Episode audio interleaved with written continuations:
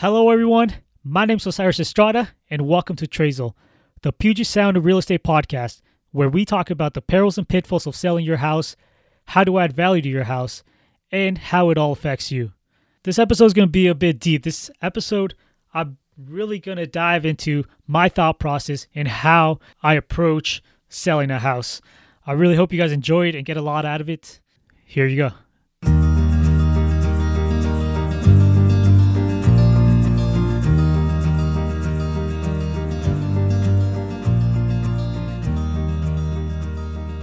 When I was 16 years old, I started working at my first job, the Everett Public Library.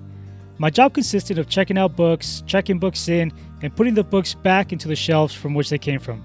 I was enchanted. Of course, I was a bit of a nerd growing up, so working at a public library was like a dream come true. I couldn't believe how much time I had to browse any book on any subject known to mankind, and they were paying me 7 bucks an hour to do it. I was surrounded by the greats from the Redwall series to Wally Lamb and even Harry Potter before it was cool. All these stories and ideas right there at my fingertips. It was incredible. What a time to be alive. Of course, like any other job, it wasn't all fun and games. Hour after hour, I would go and pick the books from the return area and take it back to the floor, guided by Dewey and his decimal system.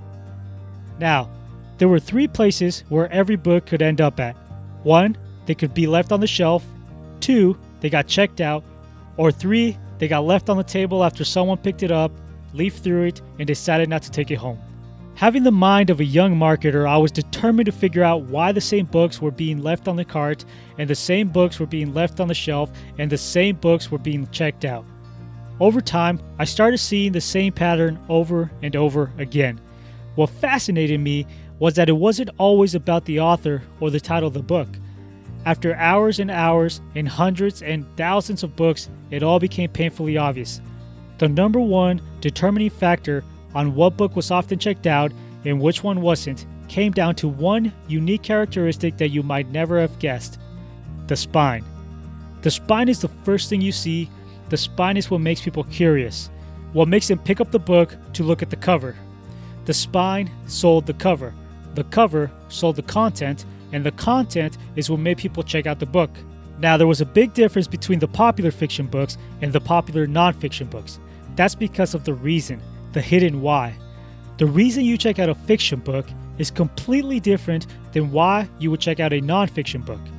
When you check out a nonfiction book, you want to be taught, whereas when you check out a fiction book, you want to dream. You don't want to get bogged down in the facts or data or even worse, opinions. Gross. No, you want to fight alongside the elves of Middle Earth or get into mischief with the boxcar children. You want to fly away and get sucked into the story. Now, you might think that homes are nonfiction, nothing more than a price tag and building materials mixed together, but they're not. They're as far from nonfiction as you can get. Homes are fiction. Homes are stories. They are nurseries where we want to raise our kids in. They are cabanas where we host parties for our friends. They are castles, shielding us from the outside world, and they are dreams from where people want to pull their memories from long after they move out. Those same people checking out those books 15 years ago are the people buying houses today. Those days as a skitty, pimply faced teenager are long gone, but the patterns I learned are still there. When I study what makes a home sell for thousands of dollars more than a similar house down the street, the reason is often so obvious. It's sitting right there for the world to see. People want a story, but they don't want somebody else's story. They want to imagine and live their story. Let me tell you something that might rub you the wrong way. A homebuyer doesn't care about you, they only care about themselves. Just like a reader doesn't care about the author, they care about the story the author gives them because they see themselves in that story. That story is what makes their imagination inside of them come alive. This is what you and your realtor's number one goal should be. We need to do everything to inspire the imagination of every homebuyer who walks in the door. That means taking down all of your pictures from the fridge. That fridge is theirs now. You want them to imagine themselves opening up that fridge in the middle of the night with their stomachs growling and digging into a delicious morsel, while their kids' perfect A plus report cards hang on the door. You want them to see their mantelpiece with their Christmas stockings, their breakfast nook, where all of their lazy Saturday mornings will be spent. Leaving traces of your story lying around will only make them feel as a guest. Not just any guest, but a guest at a stranger's house who they've never met. That's a cold, stiff, awkward homebuyer that is going to consider other options when it comes time to submit an offer. You want somebody to shout out, in the words of Futurama's Philip J. Fry, shut up and take my money. The dream in a house is just like the dream in a good book it's the content, it's what's going to get homebuyers to buy. But how do you get them in the door? Well, that's easy. You present a clean looking spine and an elegant cover. Messiness is the enemy, white space is your friend. What do brands like Apple, Xbox, Facebook, and now even Netflix have in common? Look at their branding. It's simple. Every new icon on the market, simple yet beautiful. To think that someone got paid thousands of dollars to put an F on a blue background and sell it to Facebook sounds like highway robbery until you really look at what's going on. If there's one thing all these designers have in common is that they understand this. They're selling a story, and that story is simple. It's not their story, it's the buyer's story. It's not the author's story, it's the reader's story. It's not your story, it's the home buyer's story. You need to make your home simple yet beautiful. You do this by getting rid of the clutter. You do this by bringing in as much light as possible to every showing. If you have to buy new bulbs for every fixture in your house, then do it. Let home buyers fully experience every story that your home has to offer, every scraped knee, every bedtime story, every relaxing Friday afternoon.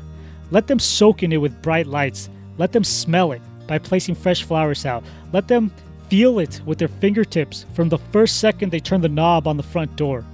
Because this is the difference between getting an offer on your house and getting a handsome offer on your house.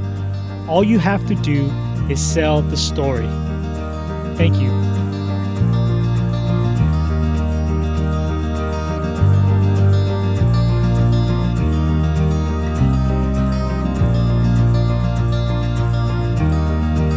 Hey guys, thank you for listening to the show.